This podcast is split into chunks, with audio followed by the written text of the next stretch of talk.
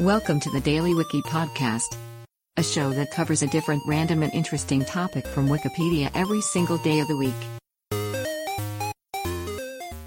Today is September 23rd, and here is today's featured Wikipedia article.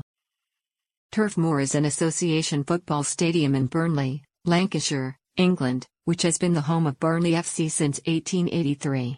This unbroken service makes Turf Moor the second longest continuously used ground in English professional football. The stadium is situated on Harry Potts Way, named after the manager who won the 1959 61st Division with the club, and has a capacity of 21,944. The Turf Moor site has been used for sporting activities since at least 1843, when Burnley Cricket Club moved to the area. In 1883, they invited Burnley FC to use a pitch adjacent to the cricket field. A grandstand and terraces were added in 1885. During the 1990s, the longside and the end terraces were replaced by all-seater stands following the recommendations of the Taylor Report. The stadium's record attendance was set in 1924, when 54,775 people attended an FA Cup third round game between Burnley and Huddersfield Town.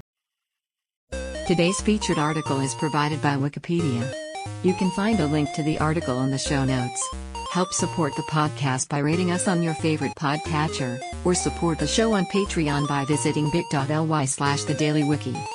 Thanks, and tune in tomorrow for an all-new episode of the Daily Wiki.